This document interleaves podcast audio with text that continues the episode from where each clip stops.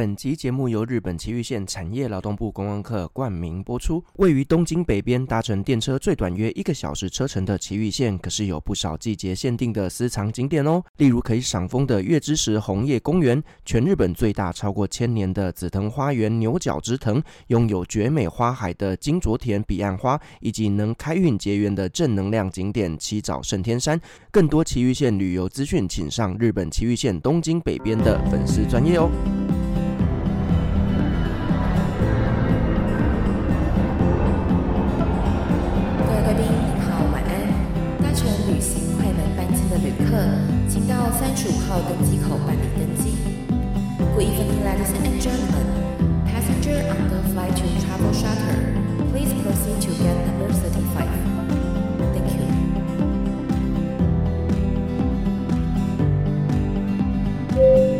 各位贵宾，我们即将起飞，请确实扣好系紧您的安全带。谢谢。Ladies and gentlemen, we are ready for takeoff. Please make sure that your seatbelt is fastened. Thank you.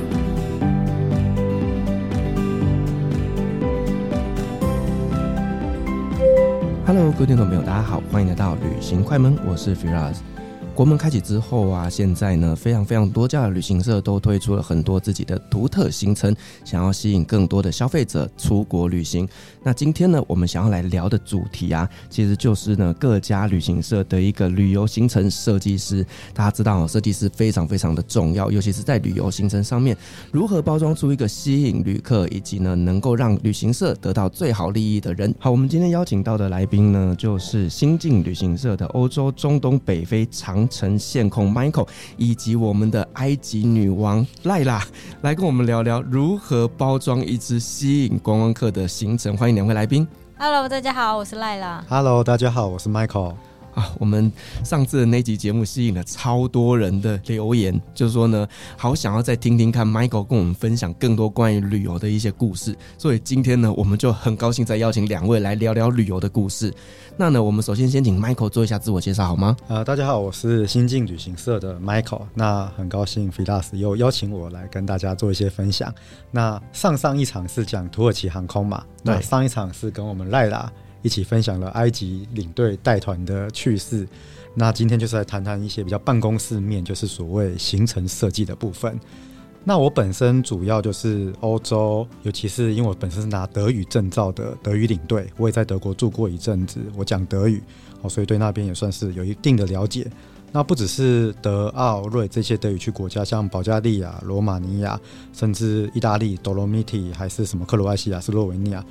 希腊这些线路都有，那当然中东就是土耳其、埃及、杜拜这些国家嘛。那还有一些比较特殊的路线，我都有在做一些行程设计。那不管是我们说叫 series 的团体、系列团、散客成团，或者是那种量身定制的，可能我们 Firas 特别多这种定制团，奇奇怪怪跑马拉松的这种团体，那我都曾经有做过，甚至去土耳其登山。还是那种教会朝圣之路的团体，那可能赖达的红海、摩西出红海这些也是路线之一嘛。哦，那都曾经我都接触过这样子。对，那对于线控哦，要如何把一支产品把它做到最完美？其实另一个很重要的角色就是地接旅行社。那当然啦，我们在旅行快门里面最具代表性的地接就是呢赖拉。我们请赖拉跟大家自我介绍一下。Hello，大家好，我是赖拉。然后我们开了，其实最先跑的，特别是在埃及，最先跑的其实是 FIT。所以最近，特别是呃前阵子《蓉蓉历险记》也有上了几个影片嘛，然后我们最近就接了蛮多的 FIT。那至于中东线的长线，我们自己在看啦。以台湾的旅游这样开放来说，最刚开始当然是会短线先开，比如说呃日本、韩国是先，然后再来东南亚。接着就会开始跑长线，长线又是以欧洲先开，然后再来才会开到中东。所以目前我们自己看来，呃，如果是以埃及的市场为例的话，大概是明年一月开始比较频繁的会有团体进来。不过，呃，坦白说，十一、十二月的整个河轮全部都爆满，但这些爆满的客人大部分都是来自于欧美的客人会居多。然后呃，比较有趣的事情是，其实呃，我们都知道疫情下来，所有的导游都没有工作。那疫情之前最多工作的就是中文导游，但很可惜，虽然他们都是中文导游，可是大部分还是依靠呃，中国的旅游团居多，台湾的旅游团比较挑，所以还是有一些市场区隔啦。对，那呢，其实我跟蕾拉在明年有一些埃及的行程的合作计划，到时候就请大家拭目以待啦。好，那其实今天邀请两位来呢，我也觉得我非常放心了，我今天又可以不用讲话了。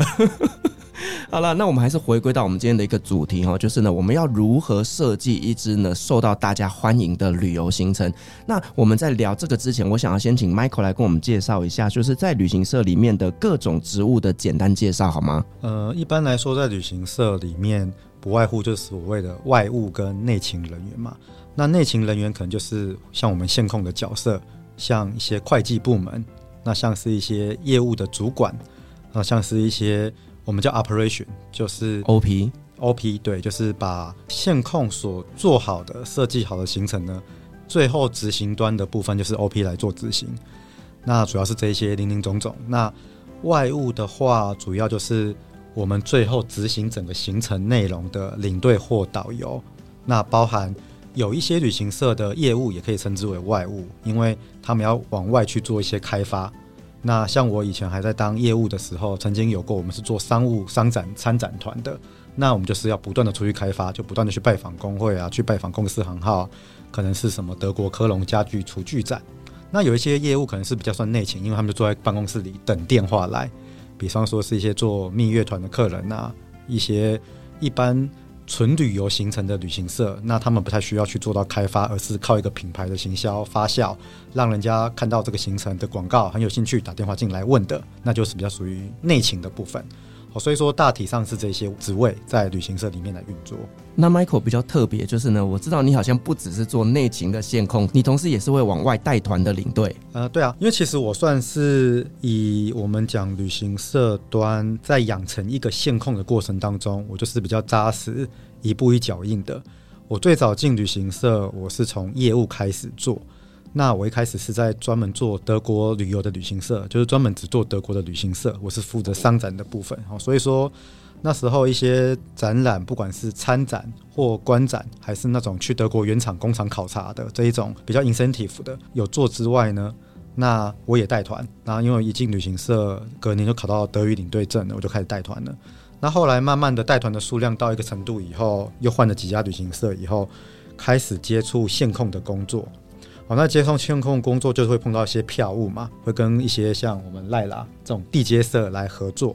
那当然，我即使在做线控的期间，我还是有不断的在带团。当然，我带团的数量没有像一般我们叫 freelancer，就是自由领队一样，就是可能一个月可能两趟、三趟意大利啊，还是去土耳其，可能就至少两趟。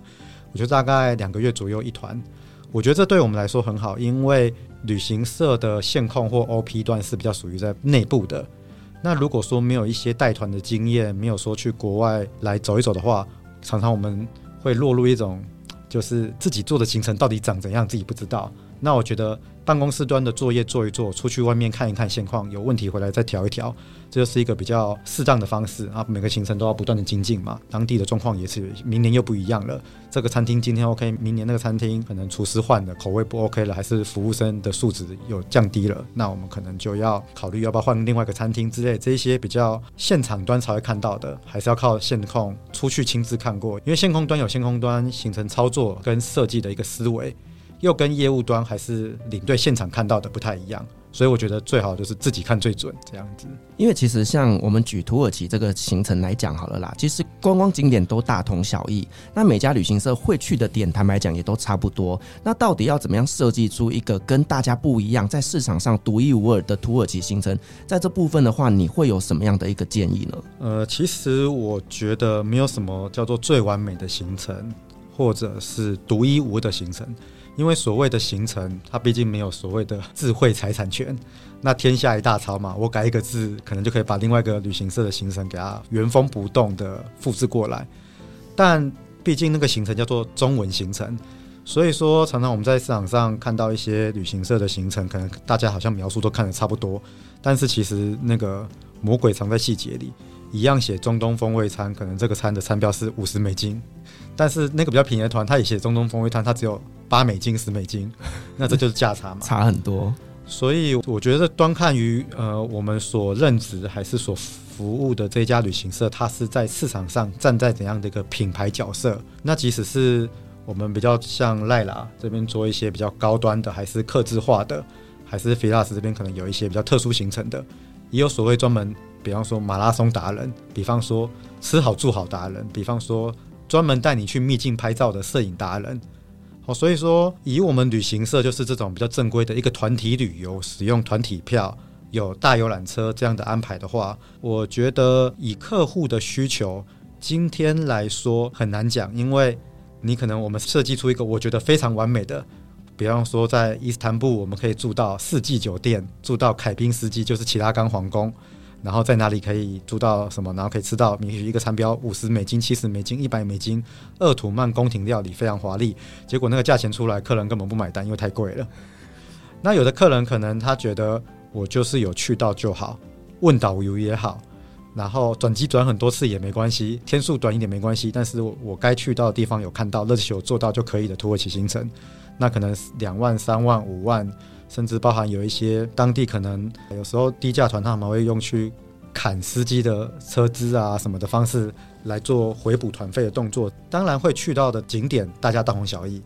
但我觉得没有什么所谓的独一无二完美，而是看我们这个旅行社的品牌在这个市场上站在哪一个地位，然后我们想要主打什么样的客群，然后我们来设计一个适合客人想要走的路线。想要的吃住水准，想要的团费就可以了，这样子。哇，我觉得 Michael 刚刚讲到一个关键字，就是。魔鬼藏在细节里，我觉得这个真的就是说，看你每个人到底能够接受的一个预算在哪里。因为呢，同样都是土耳其，我可以写出一支大概五万块的行程，我也可以写出一支十五万块的行程。可是呢，其实你从那个文字上面看起来，其实都一样很漂亮。所以呢，这一切全部都是藏在细节里。那我想问一下 Michael，那如果说像我们今天要开发一个新的行程，那呢，可能你之前没有操作过的话，那你会先做一些什么样的行动呢？例如说踩线，或者是做。什么样的功课呢？诶、因为国外团，我觉得我比较难跟大家来分享，还是解释太多。因为我本身在进旅游业这一行之前，我就先在欧洲住了大概两年左右。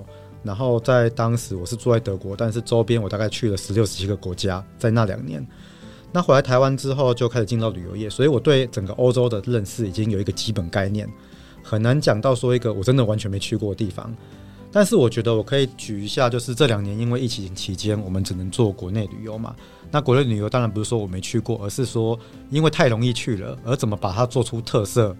那我们要来设计嘛。所以像我是设计金门跟设计马祖，还有一些像高雄、屏东、垦丁这样的行程。那事实上，如果真的是一个我完全没去过的行程，还是我不是那么熟悉的一个路线，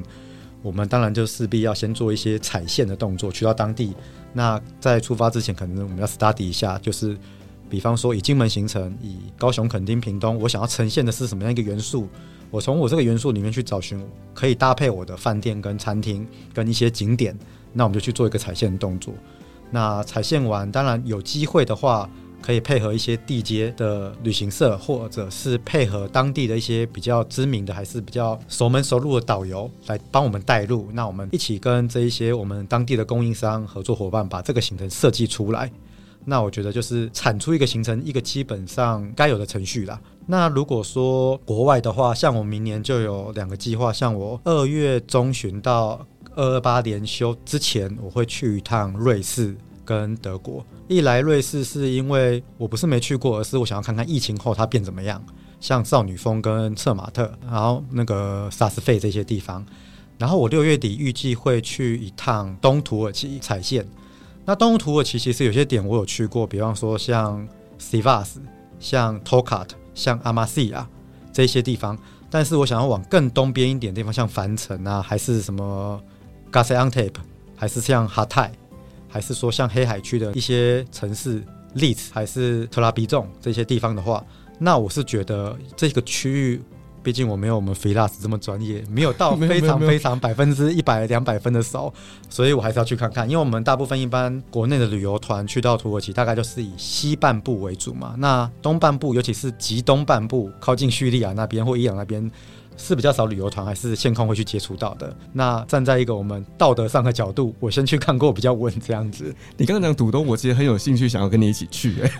，Go Go Go！这样那个地方我大概去过了哈泰跟 Gaziantep，但是其实像你讲的凡城那一边我就没有去过，所以其实我自己也有想要去说，哎，再了解一下，就疫情过后到底那个地方有什么不一样，包括像是我们所谓的土耳其经典路线，也就是呃顺时钟或逆时钟的那一圈嘛。其实我这一次去走了一圈之后，我发现现有很大很大的不一样。哦，不只是说物价啦、门票啦，或者是一些观光的资讯，或者连饭店、餐厅什么都跟疫情前有很大的不一样。所以我觉得这个就是所谓线控，它在规划整个旅游行程过程中很重要的一个环节，就是一定要亲自去了解一下这个地方真实的一个样貌。不然有时候你写出一个啊，感觉很厉害，结果呢，领队出团的时候呢，哎，餐厅倒了，哇，饭店就也倒了之类的，你就会遇到很多很多的障碍。所以我觉得这个真的是。线控不容易的地方，那我们可不可以再聊一下？就是你从事线控工作这么多年来，你觉得在这个工作里面最大的成就感是什么呢？我觉得最大成就感就是，当我们身为线控，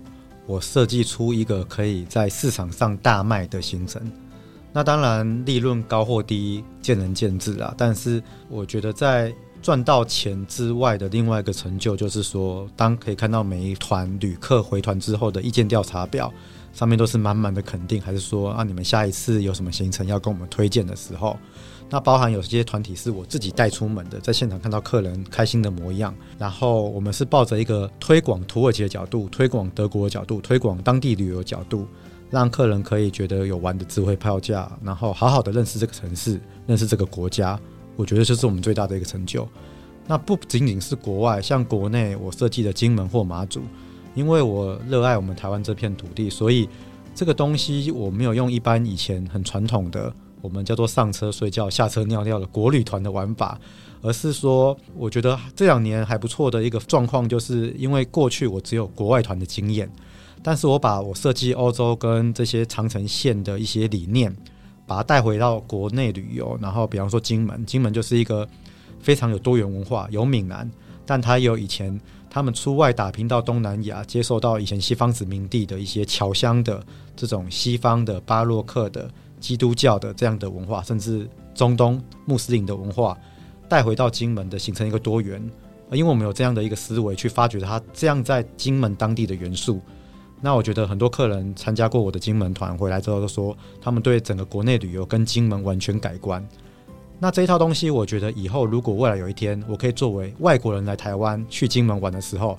我如果可以把一模一样的行程改成英文版介绍给他们，或甚至日文版，或甚至德语版，那我觉得这是对推广台湾这个非常好的一个方式啊。那我能在在其中成为这一条道路上的其中的一员，我会觉得深深深的感到荣耀，然后能为台湾的观光尽一份心力，就非常好。这样啊，听了好想跟你出去玩哦。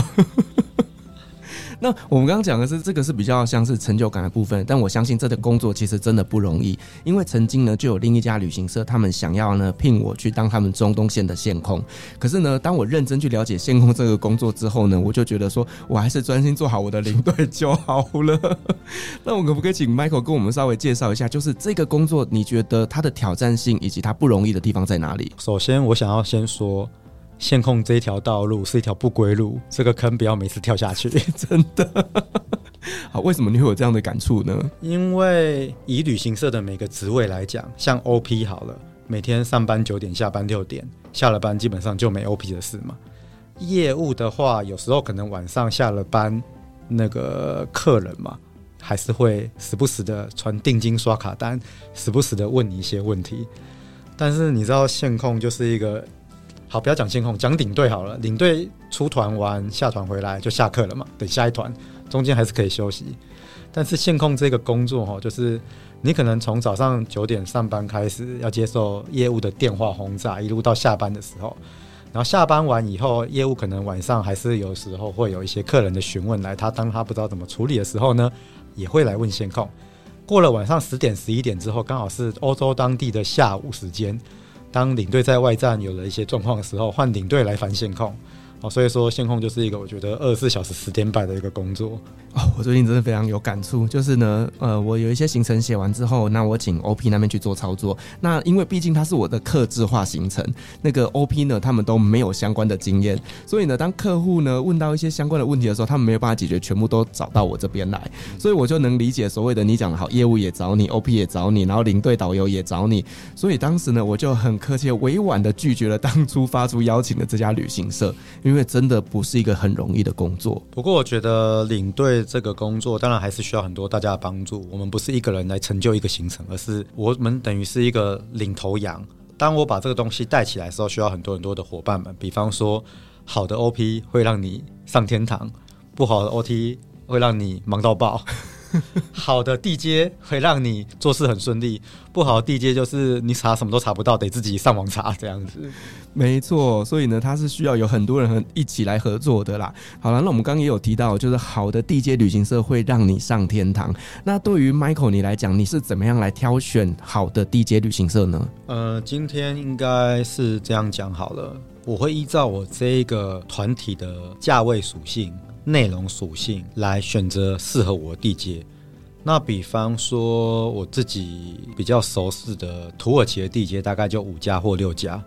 那有一些地接，你会觉得它报价很贵，但是他们做事有别于一般的土耳其人来讲，特别的仔细。那包含说，我们在一些比较细节的操作，比方说，我们想要去很清楚的知道这个餐厅的他预计给我菜单。前菜有什么？主餐有什么？餐后甜点可以给什么？还可以让我们挑选的时候，那我们可能就要选择有这样的可能价格高一点的地接，但是在配合度方面随问随答，然后如果有不知道的，他们也会花时间去帮你去询问的这样的地接，那我就会把它拿来做一些比较高端跟细腻的团体。那有一些行程像是。我们是要拿来震撼市场的，比方说像您刚刚说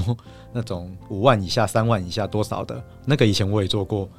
那种就是也不用跟他太认真。当你把你的那个团体机票拿到了以后呢，你就把你所有手上的机位的数量摊给他，然后大概的路线写给他，就是一句话：你要给我多少钱？这样子。那当然，这个东西就比较不会那么亦步亦趋的细腻感，而是常常到最后一刻的时候，哪一边的饭店还有问题，哪一边的餐厅还订不到，哪一边的什么样又怎么样的，然后你一问，常常都三不知，然后有时候可能出发了，还在沿路解决问题这样子。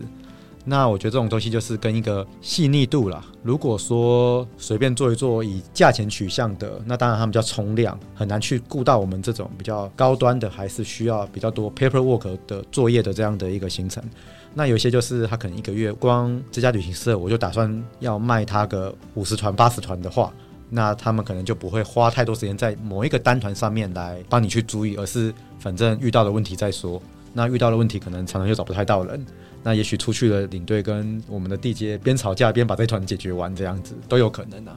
对，尤其是土耳其这些脑子没长好的人民。所以你要遇到丁晶的，真的不容易。那坦白讲，价格也就会比较高。那如果呢，走这种比较低价团的，那你又遇到一个很用功的地接旅行社，我们只能祈求我们的领队导游解决能力非常非常的强。那我想问一下赖拉啦，就是呢，以你一个身为专业顶尖的地接旅行社来讲的话呢，那什么样的线控会是你心中的天使线控呢？其实，在台湾的线控分蛮多种的，但是呃，我觉得应该把它视野再拉上来先看。首先，我们地接社先看旅行社的时候，或者是台湾这块市场，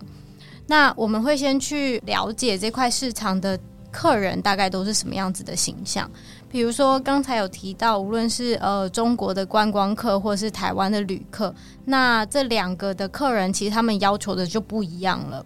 呃，如果我们把事情聚焦在台湾的旅客身上，那呃就会看到台湾的旅客大部分其实去埃及还是会依着呃旅行社的行程出发。如果要说 FIT，确实还是比较少，跟呃跟日本和韩国比起来的话。那我们在看旅行社的时候，其实会分两种，一种就是我们所谓的高端团，或者是有出系列团这种档次比较好的。那另外一种就是它出量，可是它的值不一定好，但是它就是打这种价格战。就是刚刚讲的，其实埃及也有人做三万八千八这种很奇妙的行程，连机票都补不过来的行程。然后我们在看台湾旅行社的时候，就会去看它的数量，还有它的品质。一般来说，品质比较好的旅行社，它的出团量其实有时候不一定比较少，但以整体来说，它的总量一定是比较少的。因为比较高档旅行社，第一个他不会希望他的旅客七月的时候去埃及。啊，没错。然后在那个神殿五十几度的大太阳下走路，这根本就是一个你完全会被客诉到底的。可是这个时候，比如说夏天这个时候，饭店跟餐食就是特别的便宜。那这可能大齁的旅行社就会想说，好，他要冲一波，冲一波可能很便宜的价格，然后又可以得到比较高档次的服务，这是有可能的。好，那呃，再回过头来看，呃，我们刚刚讲到值跟量的差距，其实有时候都是一种战争。比如说我们在呃埃及大旺季的时候，那你说大齁一定拿不到比较好的房吗？其实不一定。有时候这些大齁就比较大型的旅行社，他会因为他一年当中几乎每个月都有出国的时间点，或是出国的时段，所以这些饭店可能对他来讲是有保障的。就是饭店会觉得，哎，这个旅行社他夏天也会来，那我冬天应该要给他房，所以他夏天有可能会 support 我。就是 local 的想法跟一般我们在台湾接触的旅行社想法会有一点点差异。另外，再讲到刚刚天使线控这件事情，有趣的事情是啊，因为我自己本身是地接，所以台湾几乎百分之，我可以说至少有百分之七十到八十的旅行社我是接触过的。那这些线控其实很奇妙，比较好一点，像 Michael 这种旅行社有在定时出团或是固定出团，它的线控是可以自己去踩点的。但我们也碰过比较多小型的旅行社，又或者是比较大型的旅行社，可是它的线控一直换一直换的那一种，他可能就完全没有去过这个地方，可是他要操作这个团的时候怎么办？天使线控当然就是很合理的去思考，就是他有来过这片土地，他有来过他要去的目的地。然后他知道他自己在干嘛，这件事情超级重要。比如说，他知道他的客人餐食需求在哪里，他知道他的客人住宿需求的等级档次到哪里，然后还有他的客人喜欢玩什么。那比较奇妙或有趣一点的线控呢，就是他这些完全都不知道。你可能会觉得天哪，那怎么可能？他怎么可能在一间公司当线控？因为刚刚 Michael 有讲了，我觉得他刚讲的时候，我自己心里很有戚戚焉。因为我们认识的时候，其实我们是在同一家旅行社里面工作，所以我们曾经是同事。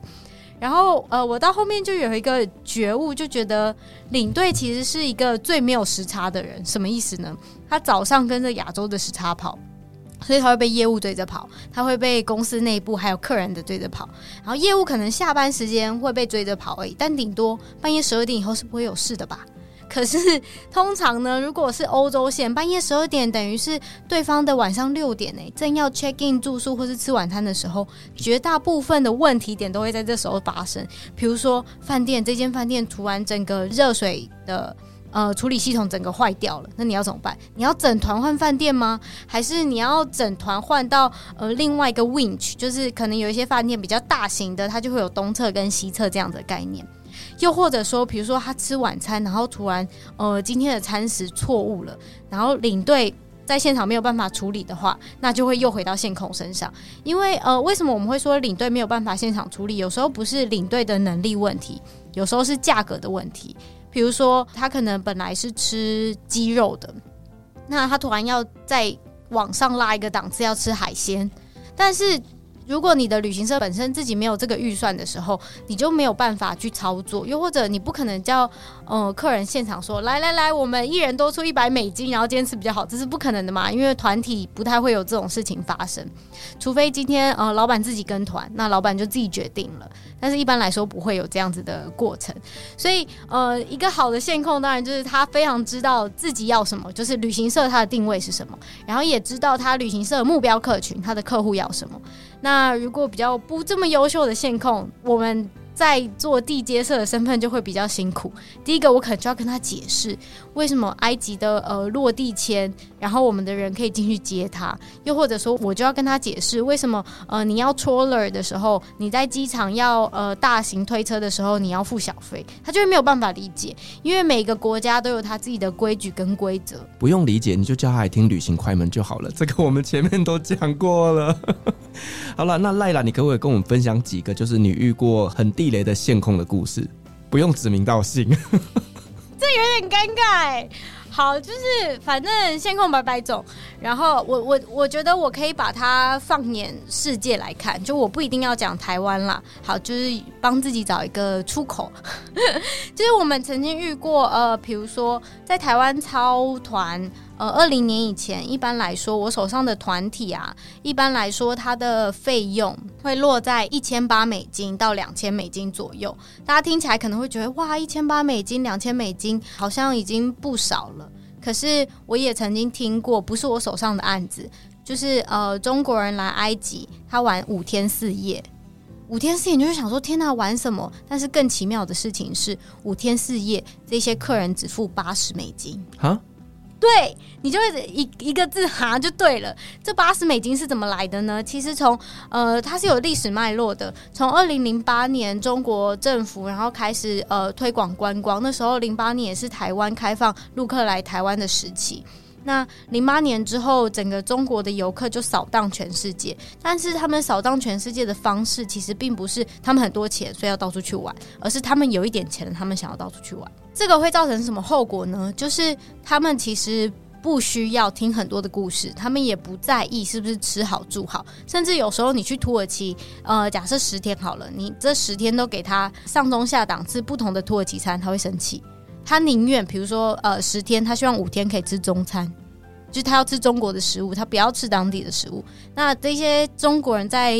埃及其实也是长这个样子。它八十美金怎么走呢？它八十美金呢，那天下午会落地埃及，然后落地埃及之后呢，就先去看了一趟金字塔，结束之后直接拉车到胡加达，拉车到胡加达先进站，进站之后直接住宿。住了宿之后呢，隔天看一下，看一眼红海。好喽，你们有来过红海喽？来，我们再继续回到呃尼罗河上游。雅思文这个地方，然后进到雅思文呢，他们也不拉阿布辛贝，就是也不去看呃很重要的景点，他们就有点是这个城市我有到就好了，我就可以跟人家说我有去过。然后他们到雅思文呢，呃雅思文一般我们就有几个景点嘛，飞来神殿，然后亚斯文大坝、未完成方尖碑，然后有的人会去，有机会的话啦，在亚斯文就会坐菲卢卡，但他们可能就全部都没有，唯一一个去的地方可能就是未完成方尖碑，因为票价比较便宜。然后他去飞来神殿可能还要坐船，他就不去了，所以他就去看一个亚斯文大坝，然后未完成方尖碑，就这样好结束亚斯文十行程了。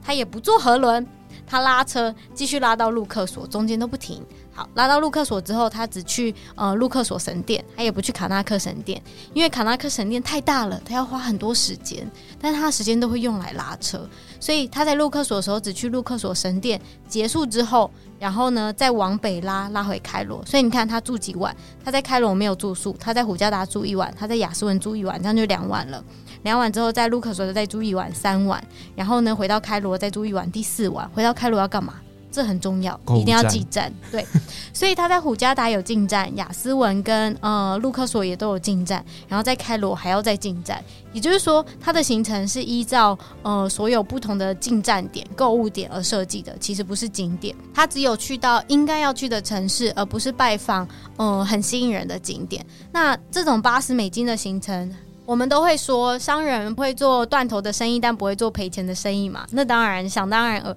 这些人其实就是从头被剥削到尾。你住什么饭店，跟你吃什么餐食，跟呃你付的金额有很大的差异。那这些的线控，其实他完全不 care 哦、你有没有吃好的餐食，或是你有没有把客人服务好，他不 care，他只 care 你进站可以赚多少。所以跟这种的线控跟沟通起来，坦白说蛮容易的。我只要告诉你，你可以进哪一些站就好了。那刚有讲到哪一些是恶魔的线控呢？那些恶魔线控就是他搞不清楚这个地方的逻辑，可是他要求你跟别人一样，什么意思？比如说，好，他进到机场之后，他要求他有服务人员，他要求什么什么什么都要跟高档车一样，但很抱歉，他不付钱。然后呢，最糟糕的事情是，呃，有一些旅行社会骗你，就说好好好，我会付钱。假设这个案子，呃，一个人是一千美金好了，然后要结尾款的时候，如果你只收三十趴，那你是不是只收三百块？要结尾款的时候，你是不是应该还要付剩下的七百块？但比较糟糕的线控或是旅行社，他就一笔划掉，告诉你说，这次的服务客数很多，所以我要扣你 local 的钱，然后他一扣可能就扣你五十趴。这时候就不合理啊。所以其实，在埃及跟台湾有时候有一些客诉的状况发生，然后甚至有几间旅行社是跟埃及是有诉讼，就是跨国际的诉讼的状况发生的。所以，呃，当然，如果我们要讲说天使线控跟恶魔线控，就会差在这里。天使线控它可以帮助你，甚至帮助呃你了解你自己手上有的筹码，例如，呃，我的声光秀哪一些客人是比较喜欢的，或者是哪一些行程的游程评价是比较高的，这些是我们在跟比较好的线控会得到的讯息。但是跟比较不好的线控，你就会处理很多非行程相关的杂事。然后甚至你还要教他很多，最后还受伤这种。我觉得这样听起来好像线控必须要具备一个很重要的能力，就是沟通的能力。除了就是逻辑思考要非常非常的灵活以外，还有就是呢，如何跟地接或者如何跟客人去做一个沟通。因为包含像是你说的，在埃及会有很多的客诉，因为呢，埃及就是很热，那埃及的那边餐食不一定符合台湾人的胃口，那或者是说呢，在埃及那边会有一些拉车的行程，或者是拉火车的行程，全看这个线控在设计这支行程的时候如何去包装它。所以我觉得呢，真的好的线控。真的在沟通能力这块要很擅长哎。其实还有一个点是线控怎么跟领队合作这件事情也是关键。呃，我们都会讲，就是像刚刚 Firas 讲的，线控需要很会沟通。但是我觉得可以换另外一个词，线控很需要了解当地的文化，用当地文化的思维去跟领队做沟通，这件事情才是重要的。要不然，呃，一般旅客就会觉得，天哪，你们埃及就是死要钱啊，去哪里都要有小费。但是你去了解它的历史脉络之后，你是可以理解为什么当地的服务人员会这么要求小费，原因就是他们其实是靠这个为生，又或者跟历史脉络下来是有关系的。然后跟他的客群也有关系。为什么埃及会有这种小费文化？一来是因为他曾经英国殖民嘛，再来就是欧美客其实是在早期是居多的，而不是亚洲客。亚洲客是近二十年来。才开始发生的，所以如果你依照这种逻辑或者是文化思维的概念去沟通，这就是为什么我们要环游世界去看一下不同的文化嘛。人家的日常可能就是我们的呃旅游或是观光。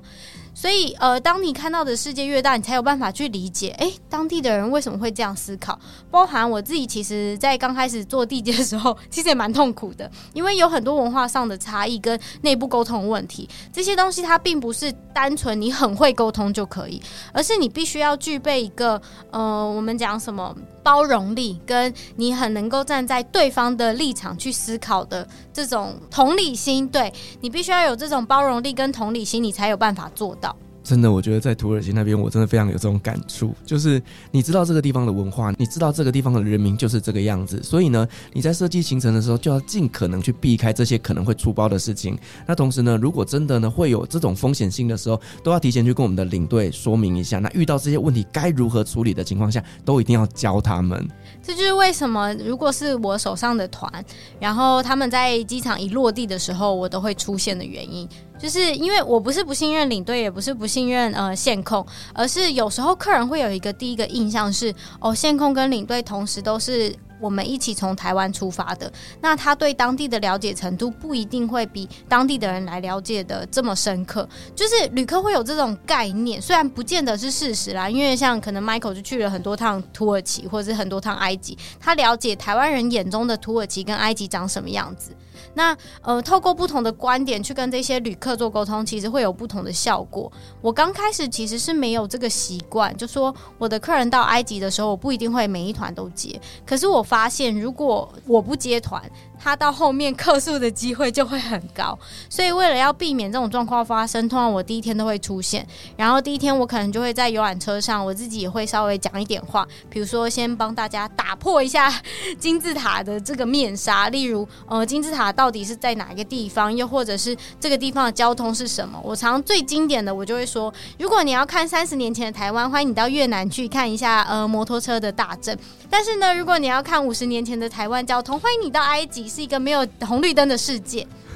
不过这两年有一点变化啦，所以我那个口号可能要改一下。但就是会有这种呃比较让人家可以理解，特别是来埃及的年龄层，大部分都是四十岁左右，反而没有这么年轻。二三十岁的年轻人，大部分都会往欧洲或者是呃日本、呃日本、韩国这些线路，或者是美国，比较不会到这些古文明这么多的国家。那我们的客群又是这种四十岁居多，三四十岁，甚至有时候五六十岁，其实也蛮多的这些客群的时候，你就会用他们的生命经验去说明他们现在在的环境。这是为什么我们会说哦，三十年前跟五十年前的台湾。但是如果我们要跟二三十岁的年轻人沟通的时候，就又会不一样了，就会问他：哎，你有没有在 TikTok 看过埃及？那 TikTok 看到埃及是什么？那这个地方在哪里？就是我们的呃用的词句，甚至是用的生命经验，都是完全不一样的。好，那我们再回来线控的身上哦。那我想问一下 Michael，就是以你带团经验这么丰富，以及你设计过这么丰富的旅游行程上面来讲，你有没有曾经跟地接旅行社合作不愉快的经验？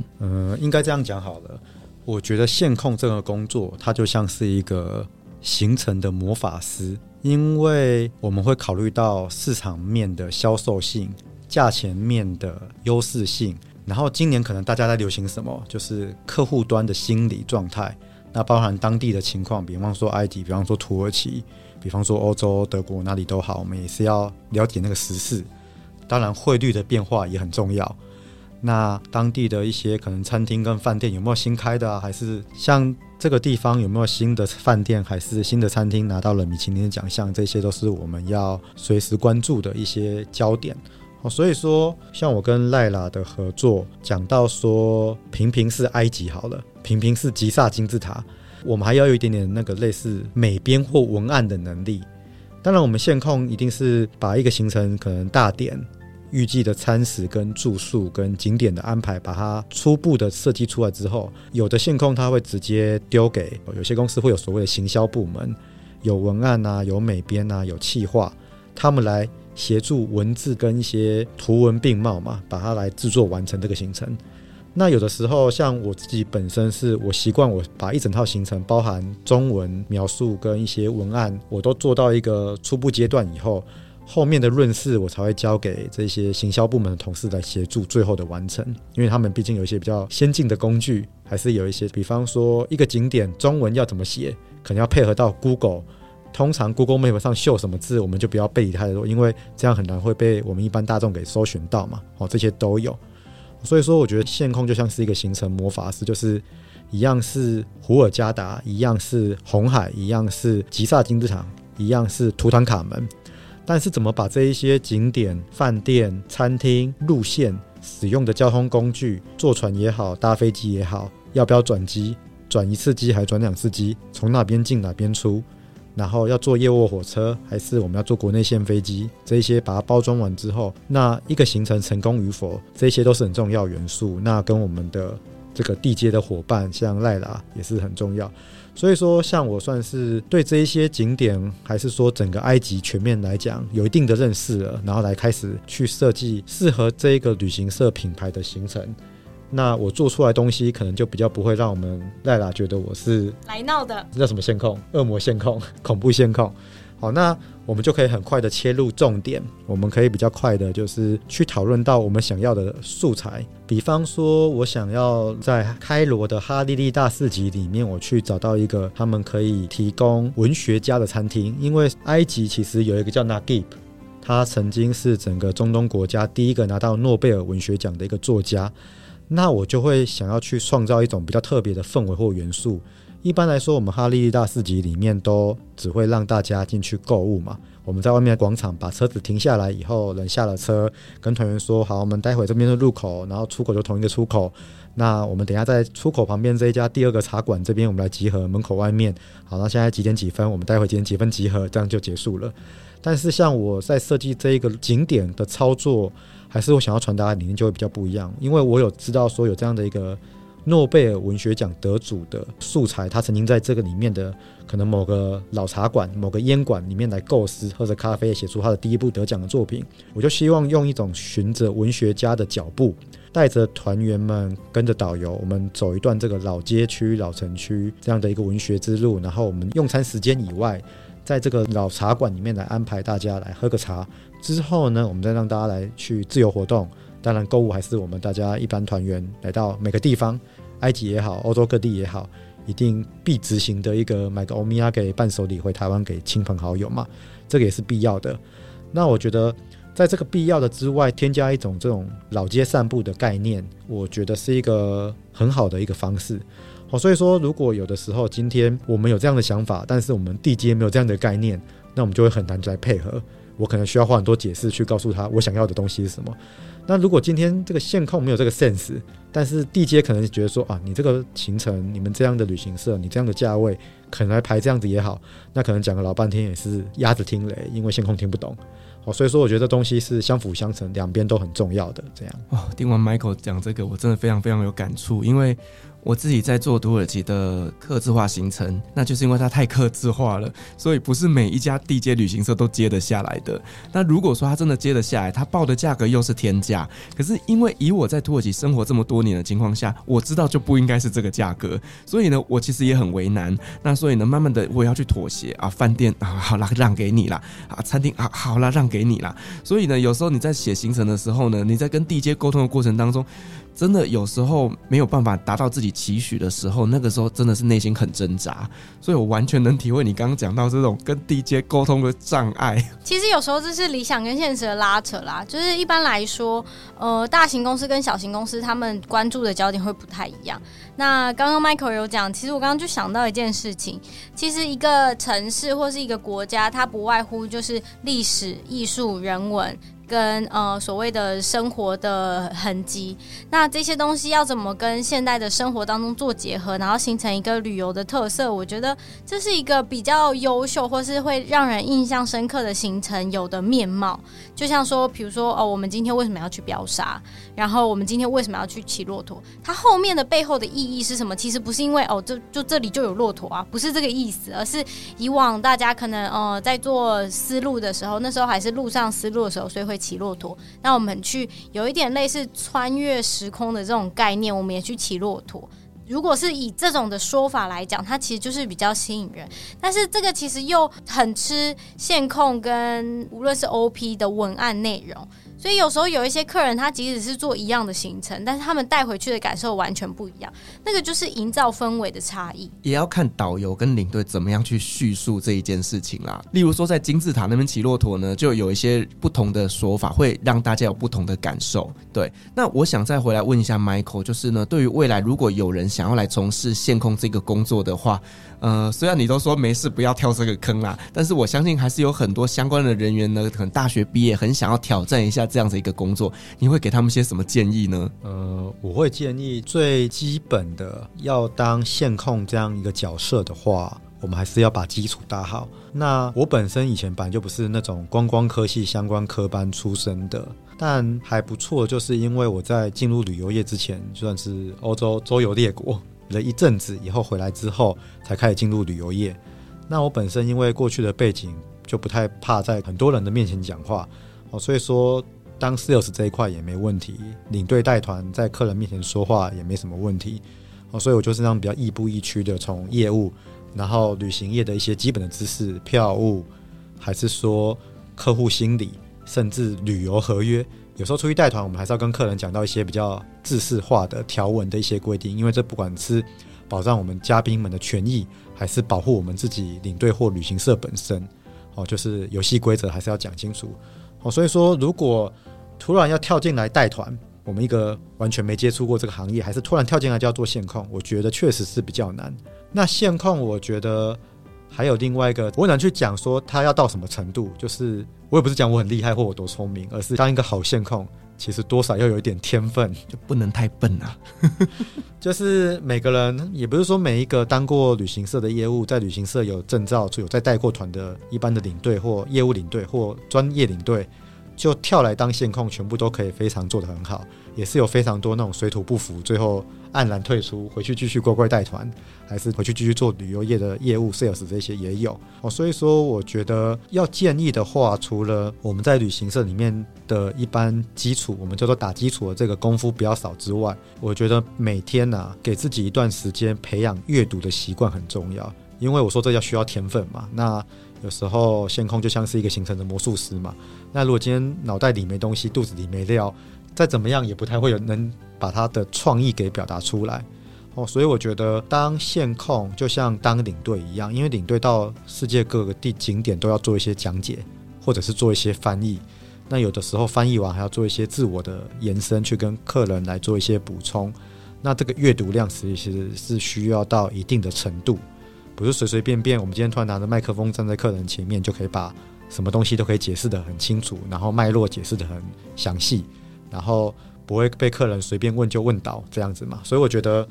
就是旅行业里面该有的职位历练过以外，可以去当线控，就是培养自己一个阅读的习惯。那不一定说要专精在哪一个部分，因为我们不是所谓的，比方说什么古道走读专家，比方说历史学家、考古学家，还是地理学家，还是生态学家、植物学家，就是一个博闻而群览各种领域的书籍。我觉得了解个四十分、五十分就是基本的，但也不用说到。我们是可以去到中研院当某一个领域的院士的研究员这种程度，但是起码我们可以让客人不要随便一问就问到。那这一些阅读所得到的养分，就是可以作为设计行程当中的一些概念。有时候我觉得那个行程设计是一个突发奇想，就是一个念头突然闪过之后，有一个 idea 就开始去着手了。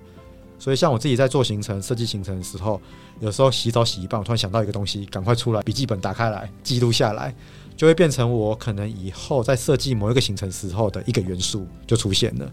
我就是这样在慢慢累积的。我觉得还有一个很重要的环节，就是线控本身对于旅游业要非常非常有热情，因为你设计出来这个旅游行程，必须要自己也很喜欢，自己也很满意。如果你连自己都不喜欢旅游，不喜欢介绍这个地方的话，那你要如何把它推广给更多的消费者呢？所以我觉得本身对于旅游一定要非常非常的有热情，这个才是你能够继续做下去的关键。不过这个部分我可能要分享一下我的想法，因为我觉得自己喜欢固然很重要。但是自己喜欢不代表全台湾市场的大众都能接受的喜欢，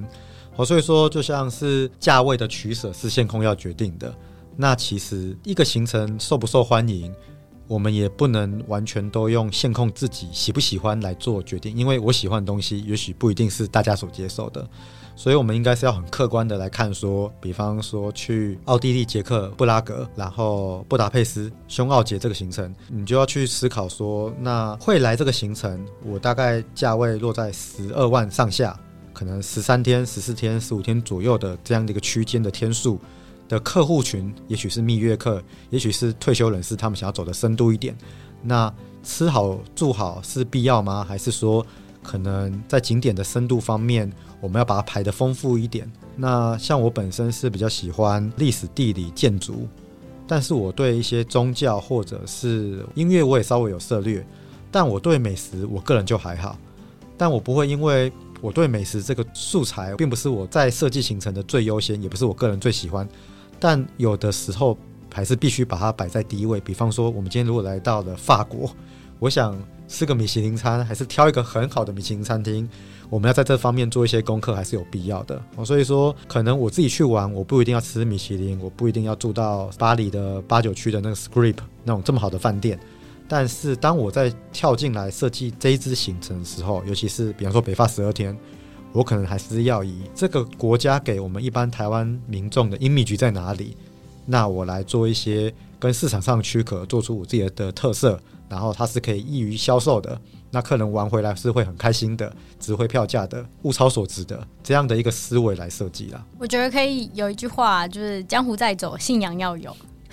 就是这个信仰不是说什么宗教的信仰，不是，就是呃，当我们在操作旅游行程的时候，其实我们刚开始都会有很多想法。但是这个想法呢，你有这个 idea 设计完这个行程之后，其实你是需要做市场测试的。比如说市场的反馈怎么样，又或者说，呃，我所谓的市场不是只有你的客人端，然后还有你的 supplier 端，就是你的供应商有没有办法达到你的需求？那这个市场是，呃，可能未来是一片蓝海，还是会是一片红海？这件事情你自己要看得清楚。然后，呃，我讲的信仰还有另外一件事情是，呃，你必须很清楚的知道你自己在干嘛。你今天设计的这个行程，你为什么要去吃这个餐？你为什么要去呃这个餐馆？你为什么要去这个景点？其实很多时候，绝大部分的人啦，我们不能讲台湾的现况有多少人是这样做这样的事情。可是以我们自己旅游规划的时候，我们都会说，比如说我今天要去苗栗，我就会打苗栗景点，对吧？那你搜出来的景点就就是那几个。可是坦白说，这些景点谁挑出来的？